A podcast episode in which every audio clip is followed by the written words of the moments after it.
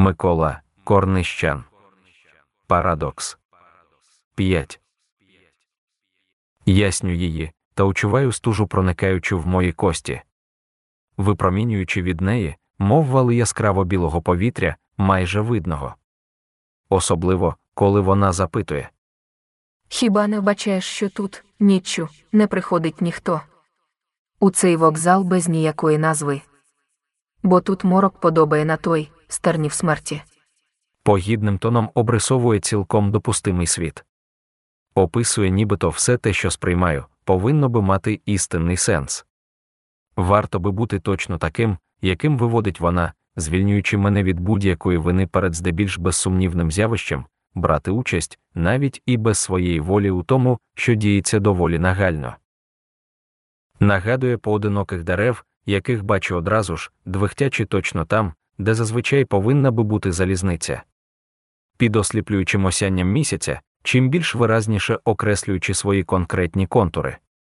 Витягаючи якесь скуласте гілля, листя без жодного кольору, мов і ті постійно рухомі силуети, просто нечіткі тіні, що вгасають вночі, лишають місце для інших гіпотез, таких же невиразних і таких же спонтанних.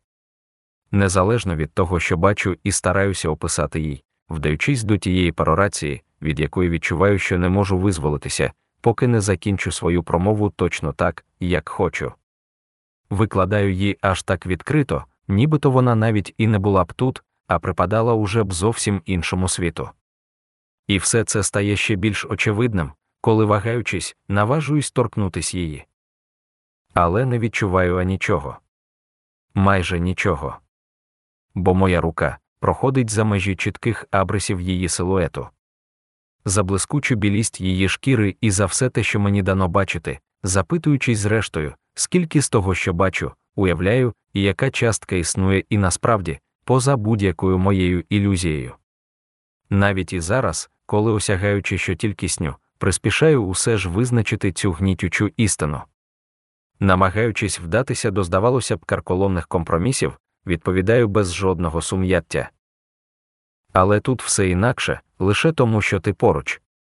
У цім вокзалі, з якого ми завжди від'їжджаємо тільки до нашої власної самотності. У ці миті споза рубежів, будь-якого, скоро минущого часу. долучає, забуваючи про будь-яку обачність і особливо про ту залізну логіку, яку виявляє здебільше під час наших шахових партій. Говорить без передсуд і навіть нагадує те, що знаю лише я, уявляю, ніби відновлюю усе за якимось заздалегідь виготовленим взірцем.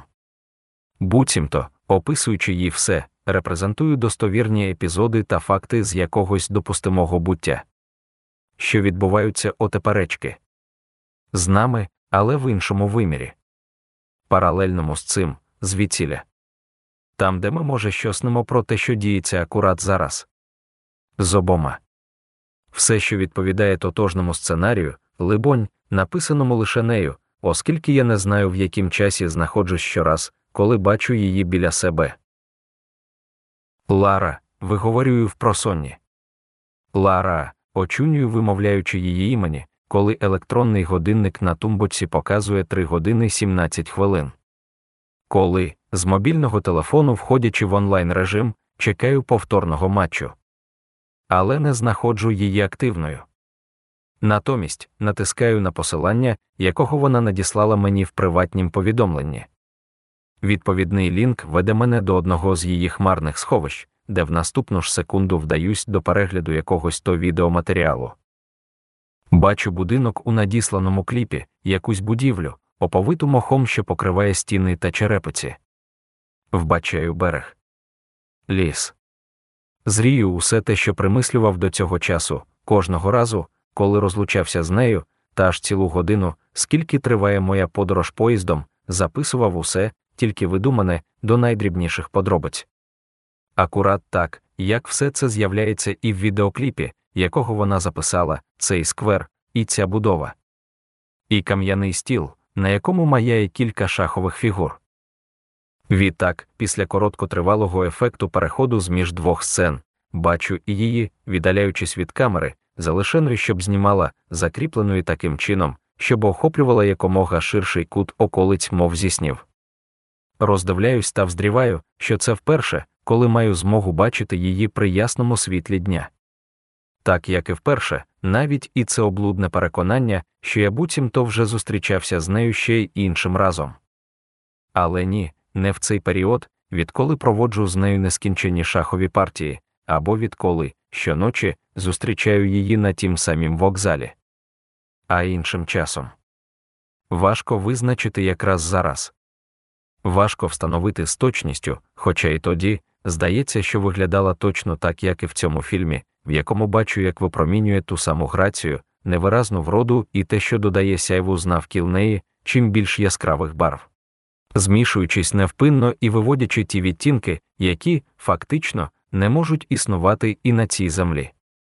У цьому дощенту чужому привіллі, але повному тих послідовностей, які здаються доволі відомими. Забутих, але бачених ще й іншим разом. Сприйнятих мов епізоди якогось дежав'ю, повного дедалі ілюстративних деталей, повних сенсу та чітких конотацій. Як приміром, око гора, вирізблене на корі дуба, з побіля відеооб'єктиву. Збіжне з тим, з кулона, і донині збереженого мною у третій скринці бібліотечного столу. Залишеного там, хоча я не знав аніколи, та ще й досі не знаю повноцінного походження цього предмета. Прихованого поруч зшитків з нотатками, фрагменти прози та анотації деяких шахових партій, скопійовані зі спеціалізованих видань, запозичених з різних бібліотек. Та ще є отут, у цьому кліпі, якого переглядаю вже вкотре, кілька цілком невідповідних об'єктів, які, здається, що не гармонують аніяк з цим ландшафтом. Форми нерегулярної геометрії, наче футуристичні скульптури, покинуті, особливо біля пралісу. Або, можливо, те, що я бачу, це просто оптична ілюзія, викликана перетинами шарів світла, яке вібрує кожен раз, коли вона заглядає в об'єктив та посміхається. Одягнена в зеленастий светр із коміром стійкою та в бірюзові брюки банани. Легка вдяганка, виділяючи форми її ідеального тіла. Саме ту симетрію, якій міг би позаздрити аби хто. Особливо, коли прямує до об'єктиву, що фіксує всі ці начерки. Крокує з тією грацією, яка властива лише хижакам, готовим до останнього, найважливішого нападу. Накланяється та виключає запис. Однак, в останній момент дозволяє угледіти чітку форму сукна панталонів, виділяючи явні риси інтимної зони, кожну складку, кожну деталь, аж настільки вірно відтворену пристроєм, налаштованим на високу чіткість. Захоплюючою у цьому випадку здається не сама зйомка, а особливо місце її розташування, віртуальний диск, що належить до університетського домену. І в цьому домені, як помічаю завдяки адресі, зашифрованій у посиланні, вона також має свою поштову скриньку. Факт, що наводить на думку, що так чи інакше вона теж належить до цього вищого навчального закладу. Працює якраз тут. Та ймовірно, займає якусь головну посаду, якщо їй дозволено користуватися якраз цим інтернет-доменом. Можливо, вона навіть професор, бо я не бачу її в ролі бібліотекарки чи секретарки якогось літнього метра. Та може, що певною мірою працює саме в тій галузі, яка якось то пов'язана з моєю. Скоріш за все, якщо вона також заохочується всім тим, що пов'язано з художньою літературою, це означає, що наші взаємини це не тільки випадковість. Так як невмисними не є ані ці кілька слів, написаних нею досі, настільки слушні та аж такі вдалі, що я часто відчуваю, що вони є ідеальними відповідями на всі мої виклики.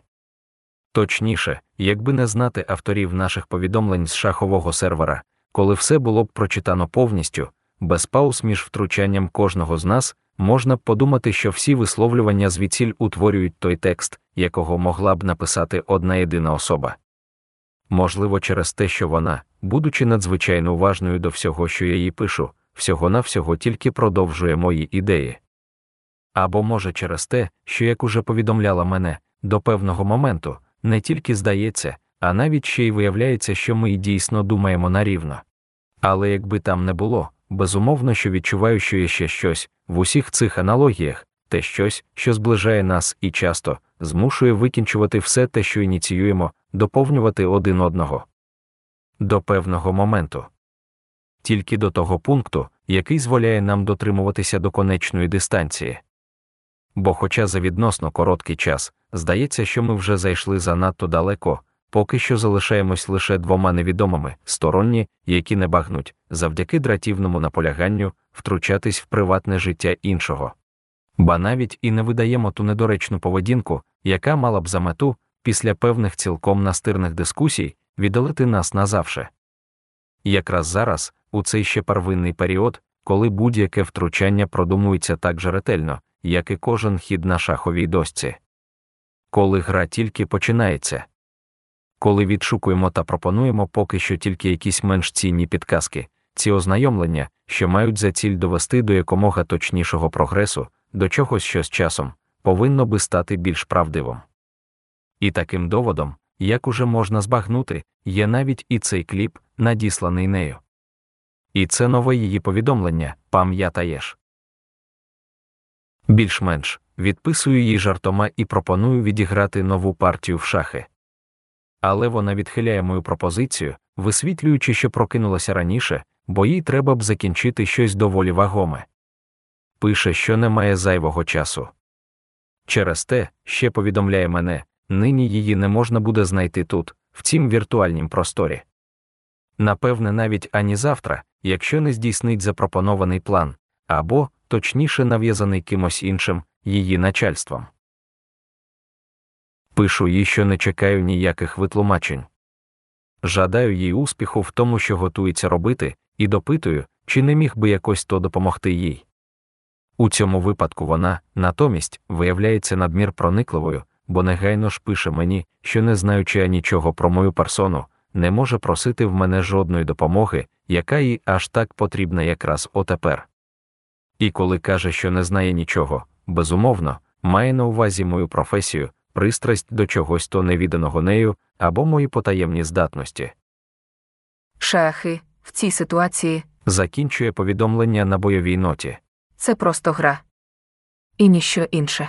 Потім відключається, оставляючи мене наодинці, викликаючи в мене, однак, доволі гарний настрій, незважаючи на занадто коротку тривалість розмови, з якою починаю новий день. Перед тим як відправитись до університетської бібліотеки, зазначаю ще кілька ідей весеї, якого пообіцяв вислати сьогодні до редакції, що вже оплатила мені житло в однім розкішнім готелі з самої серцевини гір, де наважуюсь провести кілька днів свого довгожданого починку. Пишу обачно. Точніше, поки що не додаю нічого сутнього, а лише виправляю певні уривки. Ті, в яких на основі об'єктивних еталонів ілюструю процеси осмислення вроди. Детально описую якраз ті атрибути, які сприяють естетичному мисленню, настільки зручному у встановленні інтерпретаційних перспектив, індукуючи очікувані результати. І тут, у цьому контексті, важливий акцент приділяється концепціям філософії імплікації, тобто феноменології художніх структур, що є результатом змішування суб'єктивної сентиментальності та об'єктивного аналізу гетерономного простору. Заміщаю певні аналогії та посилання на менш відомі джерела переконливими взірцями, процес, який дозволяє надати цьому есе своєрідного гармонійного бачення і тієї плавності, яка, скасовуючи схематичний аспект, придає цілому матеріалу необхідну складність. Бо не хочу, щоб ці аксіології були зрозумілі лише декотрими читачами, лише тими, хто володіє необхідними поняттями з теорії літератури. Через те й прагну урізноманітнити зверхній вигляд цієї статті, водночас наблизивши її до бажаного, корисного для будь-якого підручника загальної естетики, матеріалу. Отому апелюю до декількох символів зі сфери метафізичної феноменології. Відказуюся від теорії навалу, замінюючи ці замисли аргументами, що описують постаті симпатетичних творців. Перечитую ще раз увесь матеріал та виявляю, що дещо бракує. Деякі ознаки призначені для того, щоб надати йому необхідну динаміку. Якраз ті докладні уточнення, яких можу знайти лише в тих трактатах, що зберігаються в університетській бібліотеці. Місце, до якого вирушаю негайно же. Отже, поспішаю, щоб поспіти на поїзд, який від'їжджає менш ніж за чверть години. Нишпорю в гримерці та знаходжу джинси і картату сорочку. Також не забуваю ані наплічник того ж самого линялого синього кольору, і через кілька хвилин вже входжу в таксі, яке доставляє мене прямо до залізничного вокзалу. Уже у поїзді згадую, що не взяв з собою чорну королеву. Бо якщо зустріну її ніччю, при поверненні, треба буде запитати, що саме означає цей символ, викарбований на підніжжю фігурки око гора. Надіюся, однак, що пояснить мені все це, навіть і якщо не бачитиме відповідного предмету. І тільки коли викладе необхідну інформацію, лише тоді моя дискусія перейде поступово до переглянутого відеоматеріалу, той, якого вона надіслала мені цієї ночі. Отож тому скажу їй, що ще й там, на корі дерева з побіля камери, я бачив цей символ. Як бачив ще й багато інших деталей, яких зараз згадую знову і знову. Поступово перевіряю майже кожний кадр, записаний нею. Шукаю солідні підказки, які могли б допомогти зрозуміти, чому вона надіслала мені усе це. Бо ж за винятком її майже гіпнотичного сяйва не зрію нічого важливого. Маю на увазі той факт, що це місце не приваблює саме тим щось, що можна б назвати незвичним. Ба навпаки. Бачений простір доволі пустинний. Та ані будинок на задньому плані не виділяється чимось своєрідним, якась екстравагантна архітектура чи щось подібне. Але втім, все, що я зараз бачу на дисплеї телефону, Alien X, здається цілком знайомим. Складається таке відчуття, що усе це якраз і є саме тим відбитком, якого уявляю собі кожного разу, коли пишу, вигадую можливі світи чи описую обширені звідки. І в їх центрі отепер бачу якраз її. Отаку, яку не думав а ніколи, що могла би бути навіть і в цьому житті. Занадто присутня, занадто реальна і така ідеальна при кожному жесті та при кожному кроці стрункої хижачки, прямуючи стежкою облямованою високою травою. Ідучи граційно, як і тепер, коли входячи в бібліотеку університету, бачу, як вона приближається. Бачу, як усміхається, і мені вмить здається, що вона уже відає, знає, що я зумів розгадати її логогриф.